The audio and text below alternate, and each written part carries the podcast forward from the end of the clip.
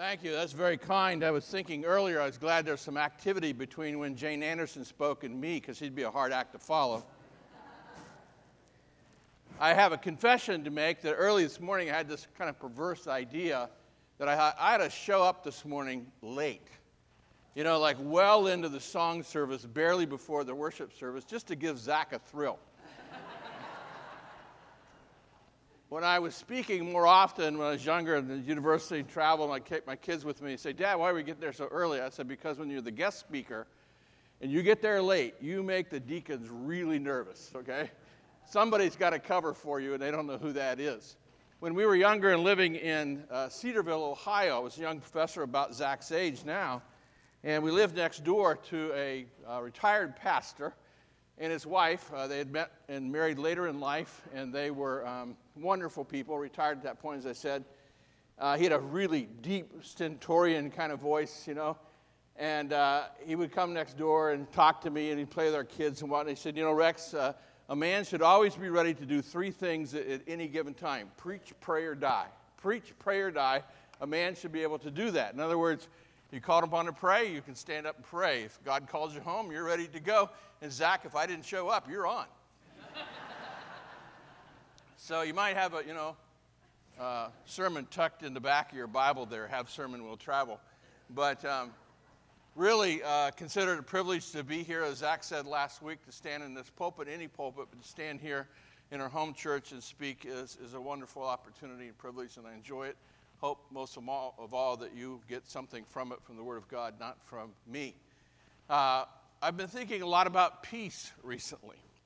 And because of that, I thought, well, I would bring that together and maybe uh, make that part of the presentation here this morning, share a few things I think that I've learned that I think are meaningful and it caused some memories. I remember when we, our kids were young, Sarah and I are blessed with four children a, a daughter and three boys, and they're in their 30s and 40s now, of course, have their own families. And uh, as they were growing up, the daughter's the oldest, and so we always called her the queen bee because she was bigger, faster, stronger, smarter than the boys.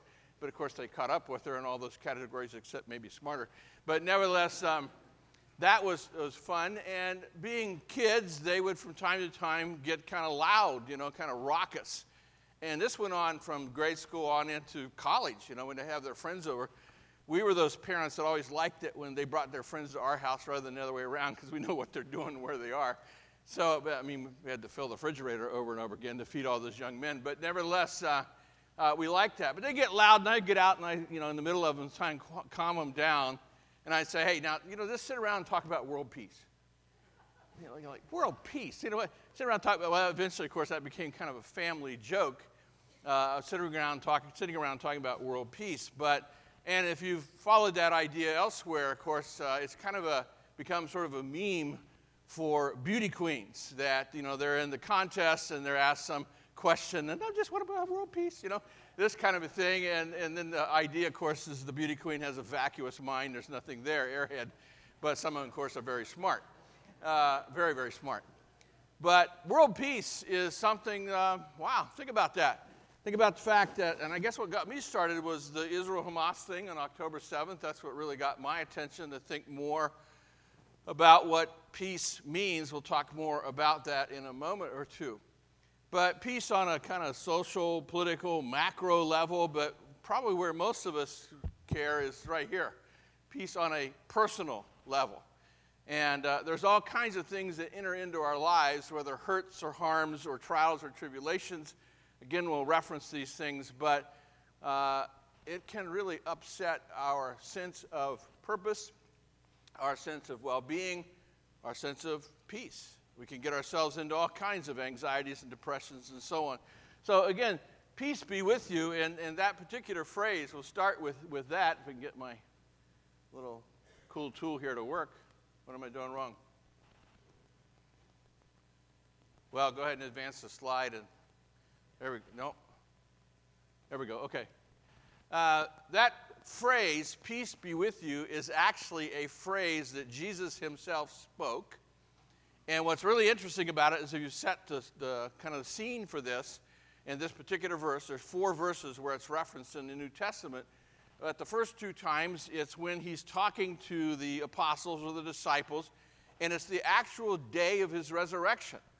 And if you get into John chapter 20 and you look at that and you think, okay, earlier in the morning, Mary Magdalene has gone to, and there's some other women mentioned in the other accounts too, has gone to the tomb to do whatever she, what she was going to do, and she finds the tomb, uh, the stone rolled away. She finds it empty. She finds uh, the cloth. She's scared to death. She runs back down off that big hill into Jerusalem somewhere. She must have known where they were and found the apostles and, and told them what she had found. They think, oh my goodness, and they run out, okay? And Peter and John are the ones that get there. The account says John is probably younger. Doesn't say that, but he is probably younger. He, he, he races more quickly, runs quick, more quickly. He gets there, but then he got to go in. And but Peter, you know, Peter. Ah. So Peter gets there finally, charges right in, and sees the empty tomb.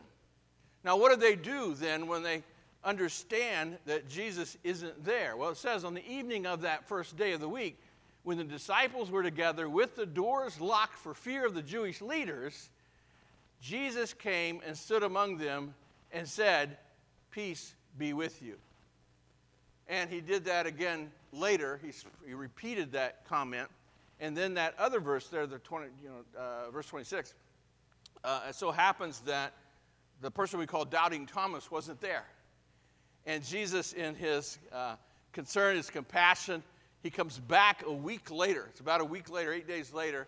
He appears to his disciples again with Thomas there. Again, first thing he says is, Peace be with you. And that's, of course, when he revealed himself to doubting Thomas, and as we call him now.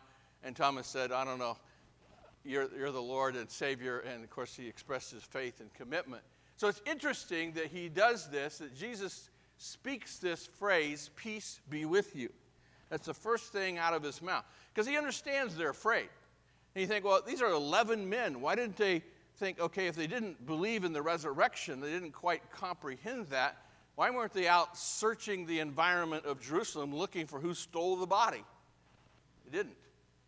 Or if they believed in the resurrection, why were they locking themselves behind a closed door? But they were human beings.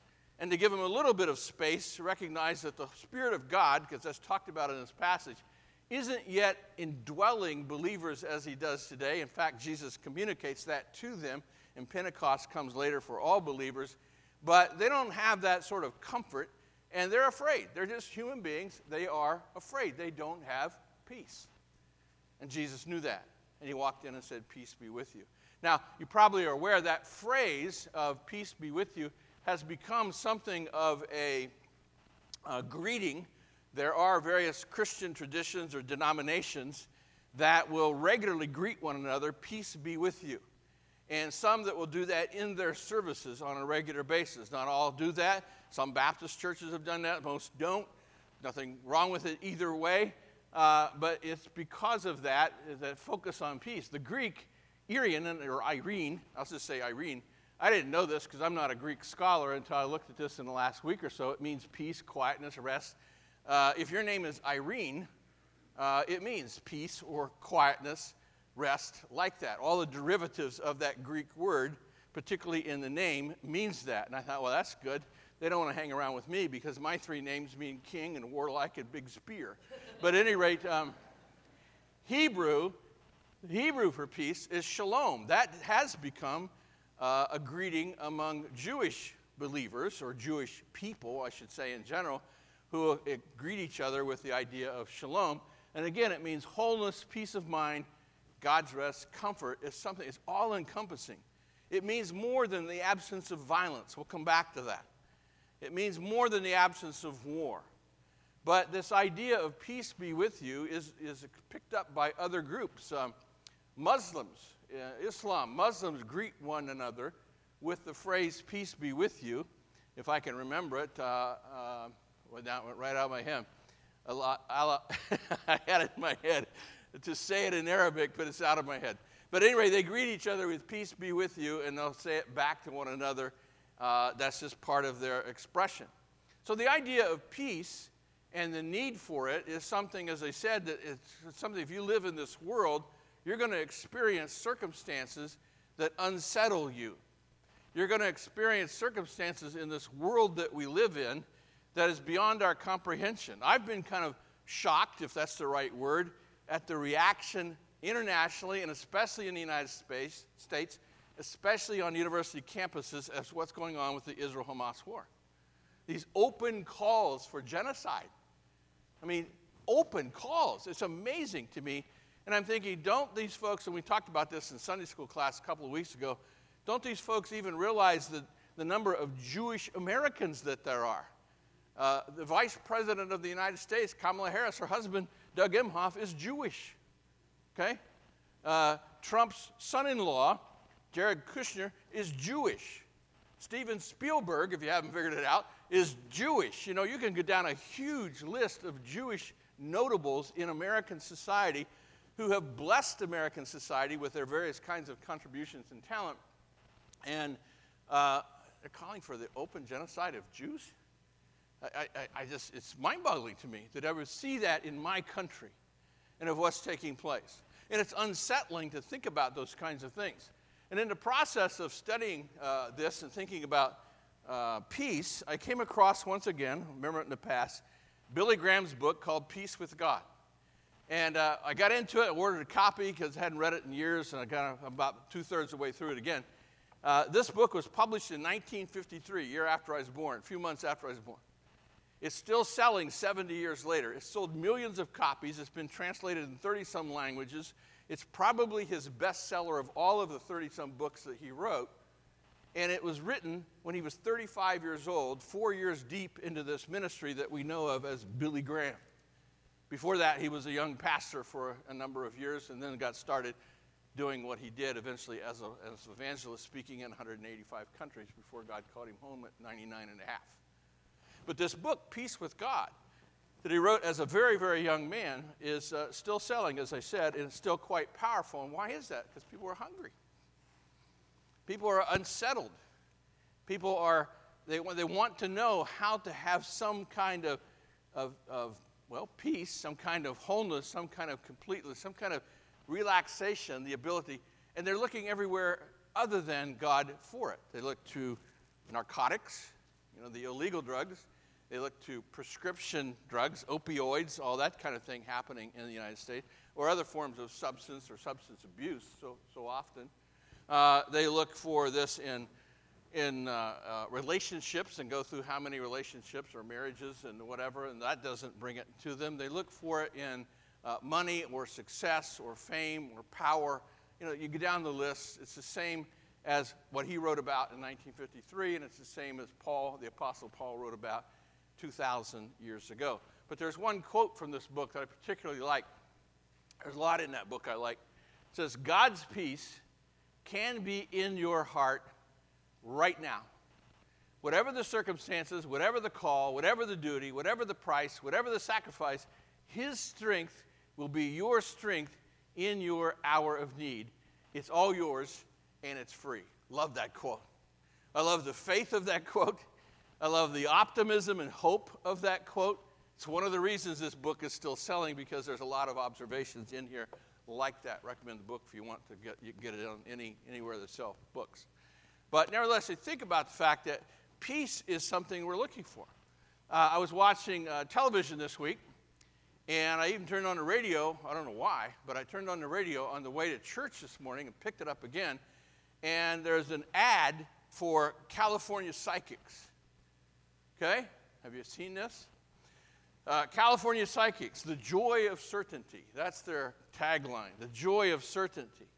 And then the thing that really kind of attracted my attention, got my attention, was they said that if you're not satisfied and if you don't experience something that's life changing, it's free. If it's not life changing, it's free. Now, I don't know how you demonstrate that later and get your money back, but it's a dollar a minute introductory. It's, I looked it up. It's 450 a minute if you really get into it. If you really want top tier psychics, I don't know what that means. It's 650 a minute, and you can go as high as 850 a minute, I guess if you really want to be sure, and get these folks uh, in order to find out certainty and therefore experience some kind of peace about your tomorrow and your future. If it's not life changing, it's free. And then I thought about the scripture. I thought about Billy Graham's book. I thought about what we're talking about here. Hey, it is life changing. As Billy said, it's all yours and it's free. God doesn't charge you out of the gate to share with you his love and forgiveness and his embrace and his blessing. There's no cost here, it's all a blessing and a benefit. Unmerited favor. Grace is called because we don't deserve it, it's given to us if we seek him and we seek to know him. California psychics got to pay up front. Okay? Got to pay up front. And then if, you know, if it's not life changing, you can go back and argue, try to get your dollar back.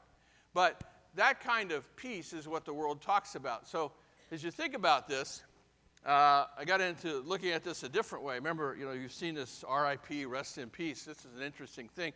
Rest in peace in the English phrase goes back to the Latin, and I didn't try to memorize the Latin, but in, it's one of those rare circumstances where the Latin is actually, those words are RIP also.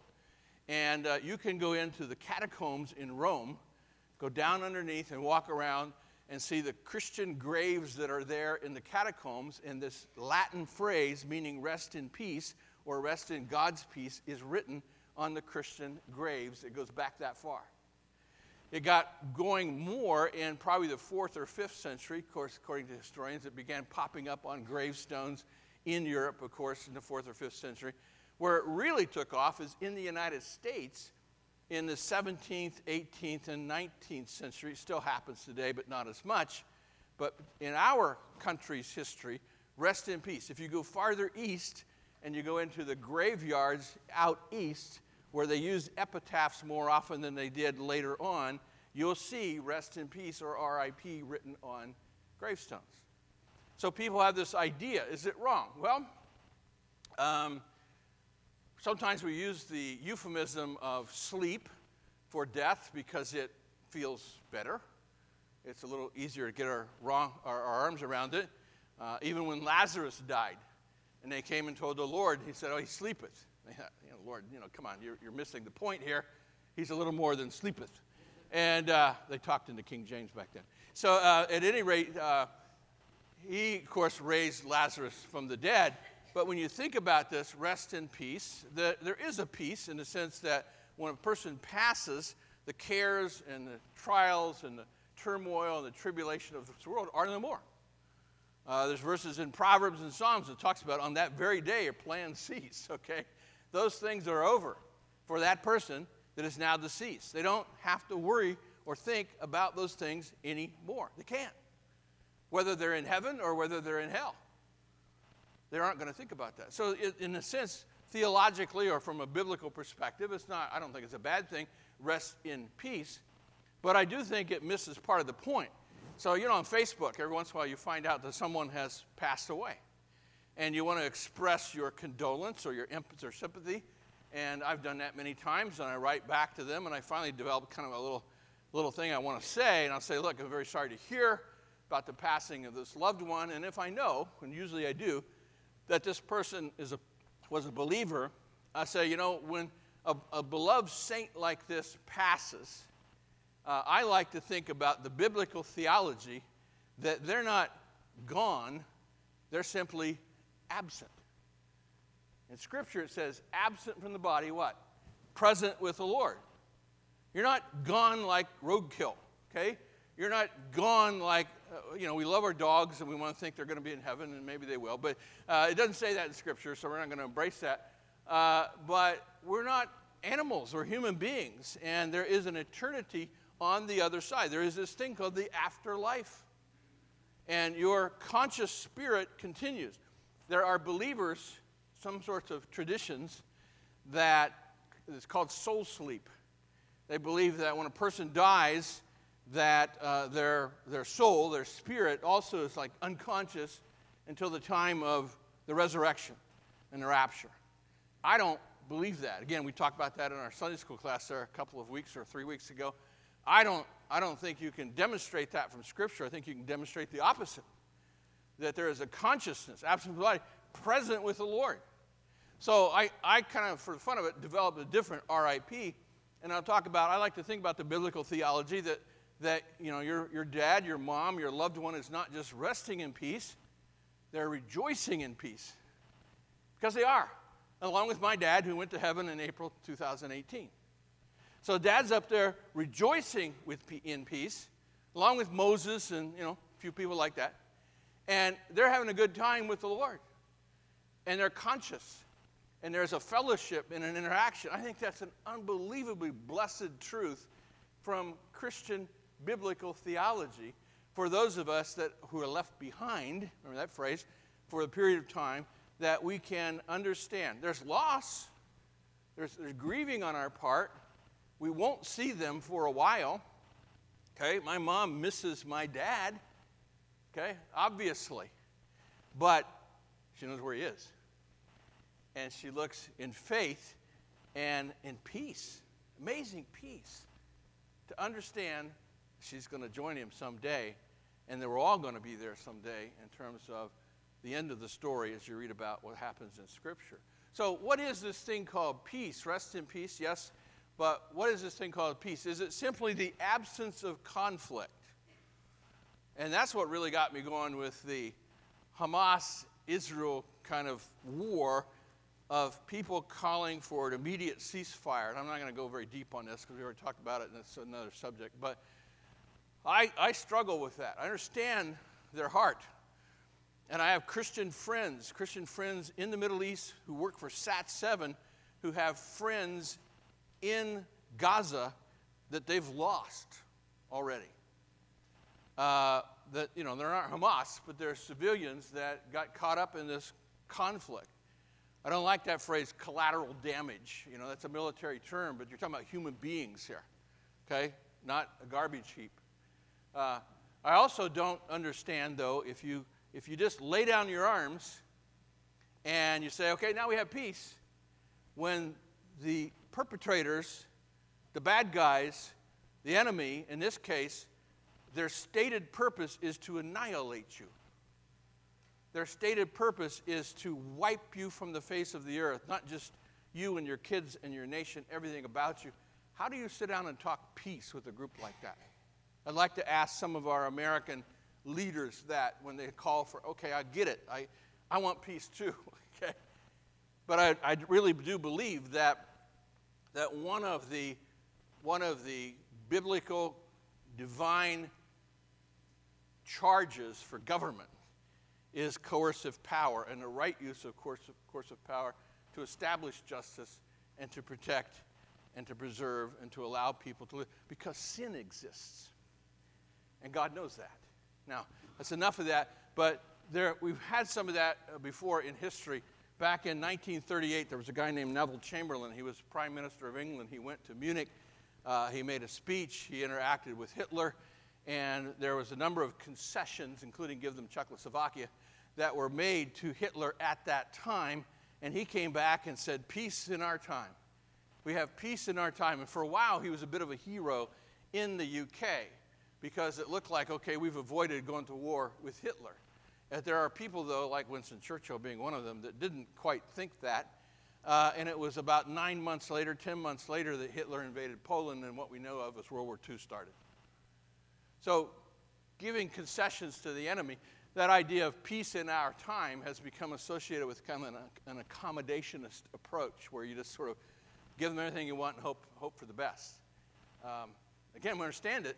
Pacifists. I've read pacifists. I respect them. I respect their thinking, their values. I've known a couple of people who are pacifists. I can't go there because sin. There's still sin. And we'll see that here in a moment. So, peace at any price.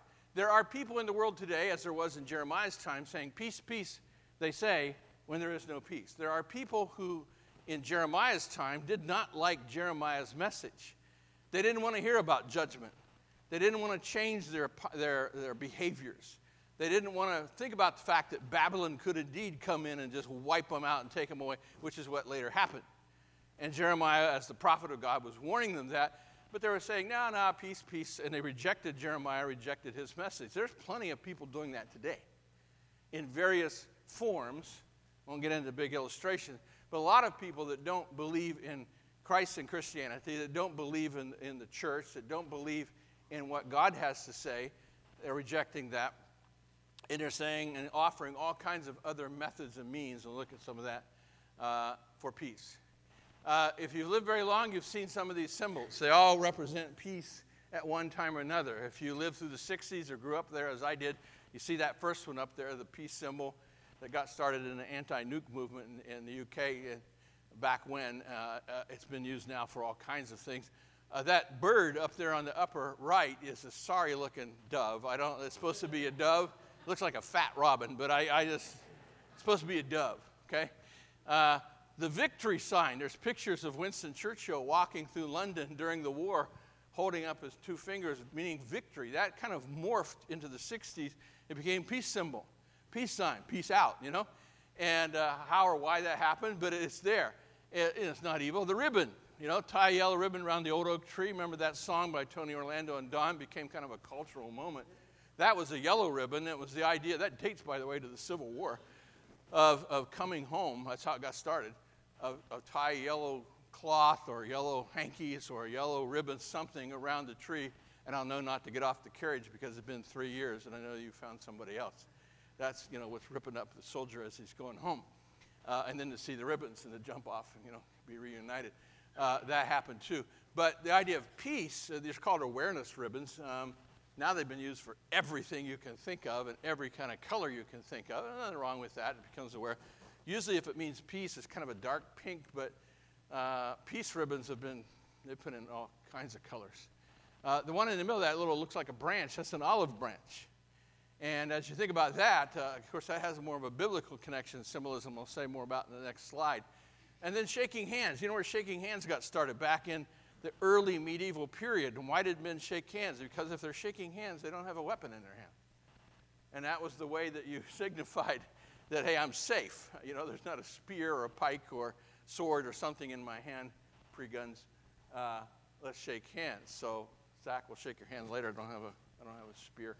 Uh, these, you know, these are, these are symbols of the world's peace. That's just another look at the olive branch. The olive branch, as it comes, uh, there's 13 leaves there, interestingly enough. The olive branch, that's the great seal of the United States. See the olive branch down there on the, on the right? I guess we're looking at it on the left. But uh, there's 13 leaves. Why? 13 original colonies. And it's the idea that uh, this has been used since 1782 uh, that we're about peace, but we're also about defending peace. That's what the arrows, 13 of them on the other side, are, are about. So you can get into the symbolism there. Again, so this idea of communicating peace and what is peace. Remember, Reagan used to talk about peace through strength. You know, it's another philosophy, a different point of view. This is more of a biblical uh, influence. I think it goes back to uh, the story of Noah Noah puts out a raven. The raven doesn't come back, you know, toward the end of the flood. Then he puts out a, a, a dove. It doesn't have the strength of a raven, and she comes back. I don't know why I said she. She, she comes back. And, uh, and then he, he sends her out again a week later. She comes back with an olive leaf, an olive leaf, just a leaf in her beak.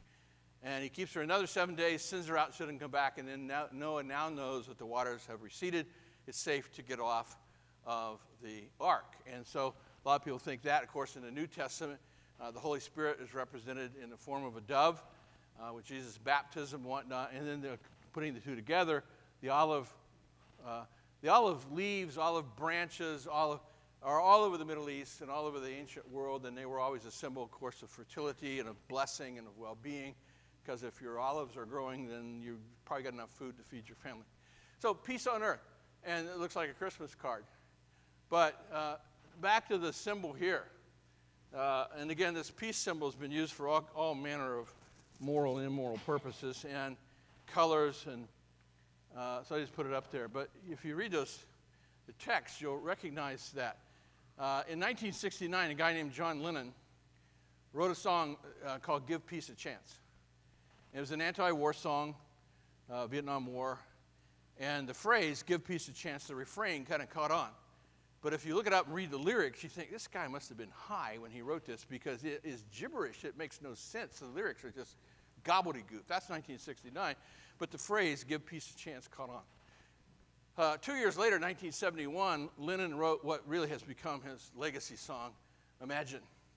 And it's been covered by more than 200 artists. Uh, every time something dreadful happens, uh, the secular world trots out this song because it has a catchy tune and people like it. It's sort of uh, religious without being religious, you know? Uh, there are certain Christmas songs like that. I won't get into that. But here, imagine, he says, imagine this is Lennon. Imagine there's no heaven. It's easy if you try. No hell. No hell. Uh, above us only sky. Imagine all the people living for today. But just live for today. There's no consequences, no, no connection, no tomorrow. That this is what peace is about. Live for it. No heaven, no hell. And Matt, next verse. There's no countries. Isn't hard to do. Nothing to kill or die for. No religion, too. And so you have you imagine this sort of secular state, this secular world. Imagine all the people living life in peace. You, I wouldn't sing it. Uh, that's Lennon. Again, the, the catchy tune. He's imagining peace will happen in this sort of secularized state where we don't have heaven, we don't have hell, religious considerations, we don't have countries, we don't have religion at all. Now we'll have peace. Now, if you look at, and there are people who say that uh, uh, religion is the source of most of the wars in history. That's inaccurate.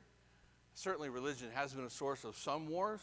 There have been religious wars, there have been people killed in religious wars, but the number of people killed in religious wars is infinitesimal to what has been killed uh, by secular, godless regimes. And all you've got to look at is the 20th century, you know, from whence I come. I've been living two centuries. Uh, you look back in the 20th century, and there was a thing called Nazi fascism, a guy named Hitler. And before he was killed, before he took his own life, you know, brave man that he was, uh, there, are estimates of 45 to 60 million people. We all know 6 million Jews, but the total deaths involved in World War II because of his megalomania and of his godless philosophy 45 to 60 million. Overlapping that, and in the 20th century, a guy named Stalin, you know, the, the successor of Vladimir Lenin and the early Bolsheviks who became communists and turned Soviet Union, Russia into communism. The estimates with him is 60 to 75 million people that he killed through outright war or through planned famines It's one of the reasons Ukrainians kind of hate the Russians because Stalin just kind of circled them one day and just let them starve to death. There's a whole story about that.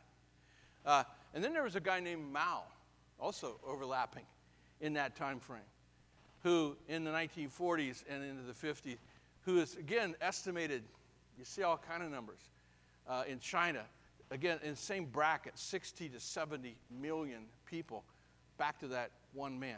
Why? And all of them are representing what Lennon is envisioning will bring peace. Secular, godless, no religion, you know, no expectations, no afterlife, nothing but the here and now. So you have the opportunity for status dictatorial powers to do whatever they want to do, and that's exactly what they did. And they killed people in doing it. So it's a sad story, and, and that, you know, this gets floated yet today uh, from lots of places, including the UN. So then you have Jesus, the Prince of Peace. And that was our, our key verse. Uh, for us, for unto us a child is born. It's Christmas, right? To us a son is given. The government will be on his shoulders, and he'll be called Wonderful Counselor, Mighty God, Everlasting Father, Prince of Peace. Jesus is the Prince of Peace. Now, he's coming to us and he's offering himself in peace. Why? Because we have what theologians call a relational dilemma as human beings, going back to Adam, we're born in sin. We are totally depraved. That doesn't mean that you've done every kind of depravity there is known to man. I haven't either, but I'm still in my heart born totally depraved. The heart is deceitful and wicked. Who can know it? Jeremiah 17 9. There's none righteous, no, not one. And there's all kinds of scripture, and Billy Graham really talks a lot about those in the first half of his book, that as a sinner in need of grace, there's nothing we can do to earn our way to salvation. There's nothing we can do to fix ourselves. There's all kinds of today self motivated, self therapy, self philosophies, including the psychics, that all you got to do is look inside yourself and just decide to be a better person. Trust your heart. Well, hey, my heart's not very trustworthy. How about yours? I may trust yours, but not mine. Uh, trusting our heart, that's where sin resides. We have this relational dilemma. Scripture says the mind governed by the flesh is hostile to God. It does not submit to God's law, nor can it do so. It's, a, it's impossible for us to fix ourselves in terms of our relationship, peace with God, even if we wanted to, because sin exists. That's what John Lennon missed. Sin exists. You can have all that that he imagined, and sin still in people's hearts. You're not going to have peace. You're not going to have it. So it looks at this in terms of this relational dilemma. And then, therefore, since we have been justified through faith, we have peace with God through our Lord Jesus Christ. So if you want peace with God, the pathway is through the Lord Jesus Christ. If you want peace on earth, the pathway is through the Lord Jesus Christ. If you want to understand what's going on in the world today, is understand that these aren't just political, social, economic problems, these are spiritual problems. And virtually everything you read about online or in the news that comes to you or however you get your information, you can track it back to human beings making sinful choices based on greed or desire for power or whatever else the motivation that comes from the human heart. They're sin problems. So we spend a lot of time trying to develop political solutions for what actually are spiritual problems. And that can happen in our own personal lives as well. But the point is, there is hope. You know, uh, years ago when I did, um, I wrote a book on legalized commercial gambling years ago. Probably been 25 years. And as a result of that, when gambling was first just becoming a big deal, I did a lot of radio interviews, including on Christian radio, Janet Parshall, and all these different people. She's very good, by the way. And uh, you get on there, and they would say, uh, well, what about sin? Uh, you know, what about gambling? Is gambling, uh, you know, it's just a disease, because that's what it was beginning to be defined as. Uh, it's some kind of social problem. And I said, well, you know, it's a social problem. It can take on addictive kind of influence in terms of our lives because we get really overcome by what we've committed ourselves to. But it gets back to our heart. It gets back, and I called it a sin which some Christians don't agree with, by the way.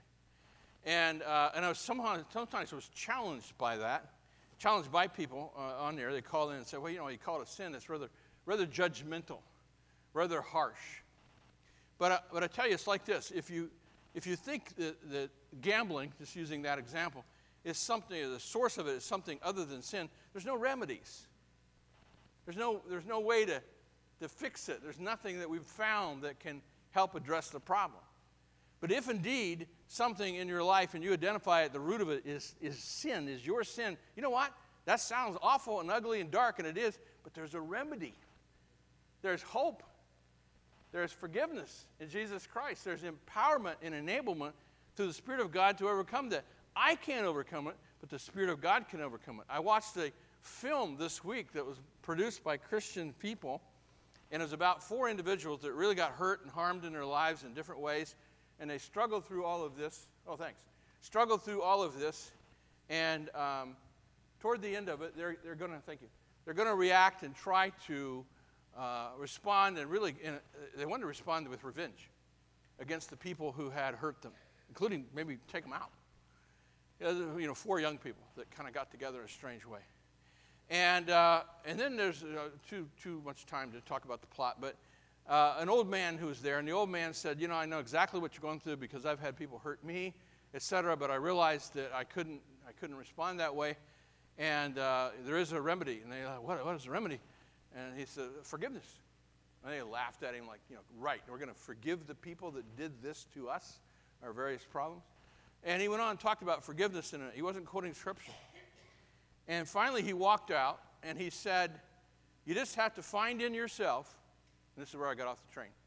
You have to just find in yourself the strength to overcome your desire for revenge. And the strength you need for forgiveness is greater than the strength you need for revenge. And he walked out. And then the film ended with a quote from Mahatma Gandhi. Nothing wrong with Gandhi's quote, but it basically was saying the same thing. Look in yourself and fix yourself. And I think, okay, well, what about that verse that says, the mind is governed by the flesh is hostile to God. What about that comment? You know, nor cannot submit, nor can it do so. I can't decide. So I take a drink. But I can't decide to, to just get up tomorrow morning and everything's going to be hunky dory, as my grandpa used to say. you can make those efforts. You might improve. You might change something, but longer term, there's no fundamental change in the source of the problem in your heart. So when Christ comes along, God comes along, we talk about being born again, and Billy Graham does a lot with that, as you might imagine. By the way, I heard Billy Graham speak once in my life. I was about 17. We got on a church bus, drove all the way to Cleveland, Ohio, Cleveland Old Municipal Stadium. He spoke on John 3.16. I that's hilarious. All the verses in Scripture. The one time I heard him, spoke on John 3.16. But I got to hear him, and I got to watch people respond. It was an amazing thing to see people uh, respond to that message. God had clearly put his hand on the man. But you can't just up and decide and change that. But Graham talks about that, biblical theology, again, that uh, when we're reborn, it's regeneration. It's not a renovation of our old self, it's a putting off the old self and putting on the new that God gives us. It's rebirth. Regeneration is all about. It's something new. So the new desire for forgiveness, as opposed to revenge, comes from a different source. It comes from God, not me. It's now in me, but it comes from God. And if you have struggles in your life and you're looking for peace, Jesus says, Peace I leave with you, my peace I give you. I do not give it to you as the world gives. Because the world's saying you can fix yourself. Do not let your hearts be troubled, and do not be afraid. That God has something to say about what kind of peace. And we'll go through these quickly. There's like, I think, six of these. First of all, our peace that God has to offer is not dependent on the world or others. Others are always going to fail you.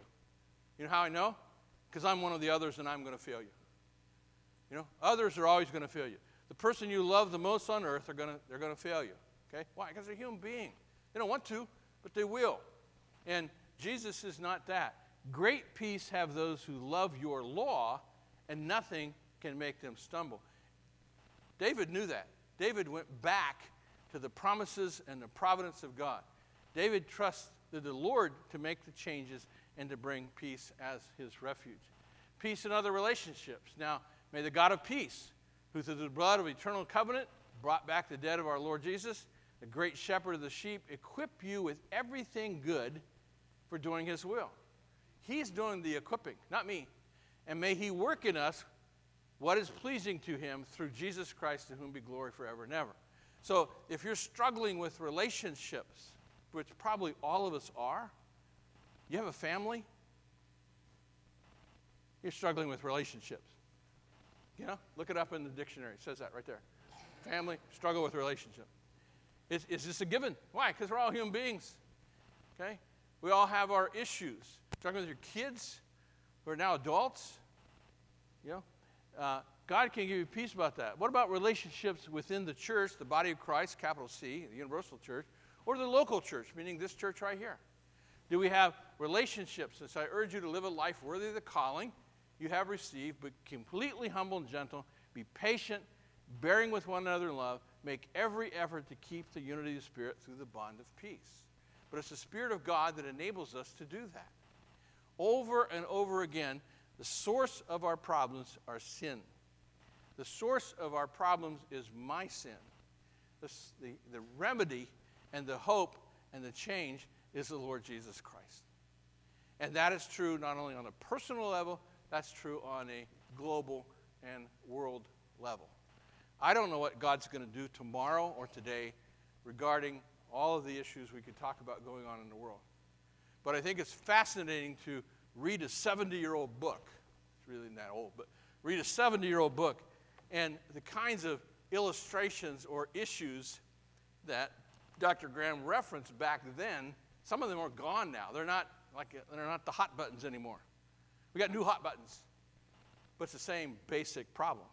That's why the, the, the, the basic points of his book have such resonance because they're not his ideas, they're the Word of God. So, peace in the midst of tribulation and trial, these two are very closely related. Uh, I'm going to do just that one verse there on Philippians.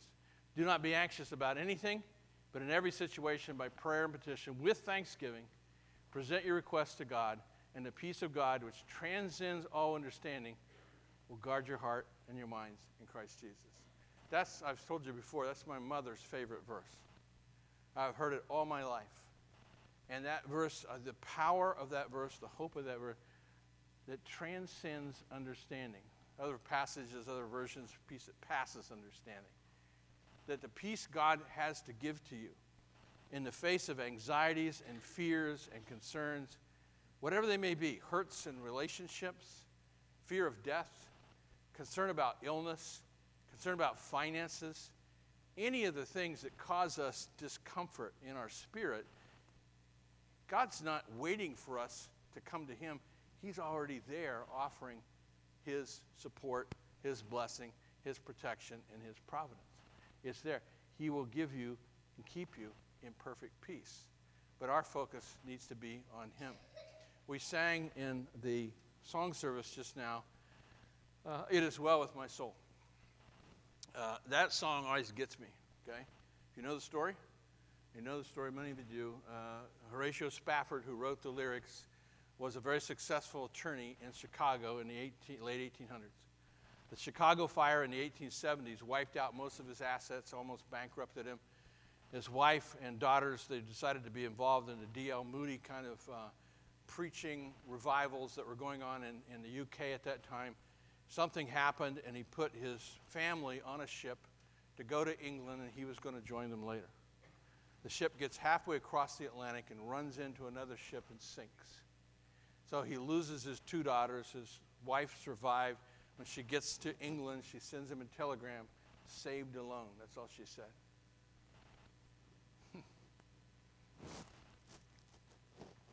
Rips me up.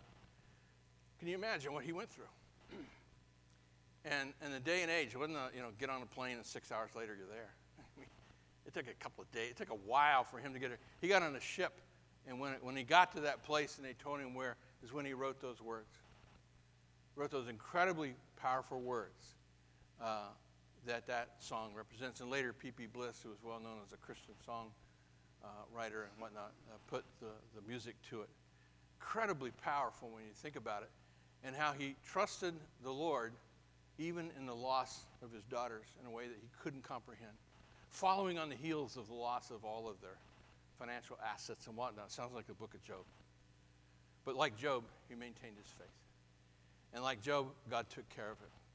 So as you think about these things, you know, peace from eternity, uh, may the Lord of peace himself give you peace at all times and in every way. Remember that quote from Billy Graham? Doesn't matter what you're facing, uh, God offers you peace and it's free. Okay? It's, it's there. You don't have to walk around unsettled. Now, you don't just, it's not a magic wand. I don't think it's Christian abracadabra. Uh, and I've experienced this a little bit myself where something is really unsettling me. And it takes lots of prayer and lots of focus and lots of Bible reading, but the Spirit of God begins to work in your heart. It's not like, so, well, that took care of that. At least not in my experience. But God is there and He's faithful, and the peace of God is available because we serve and worship the Prince of Peace. Well, the uh, other verse, last verse, I have told you these things that in me you may have peace. And in this world you'll have trouble, but take heart, I've overcome the world. He told the apostles that, he's telling us that. There's another old song that some of you will recognize the lyrics uh, about peace, wonderful peace, and the blessings it can be. To me, it's one of the most precious, blessed things about calling yourself a Christian is to understand the sovereignty of God. And, and with that, all that that sovereignty represents, and the fact that He's not just way out there, He's right here. And He's walking right with you, even through the valley of the shadow of death. He's right there. Unbelievable. Unbelievable. So I pray God's peace for you and peace be with you. Pastor Zach.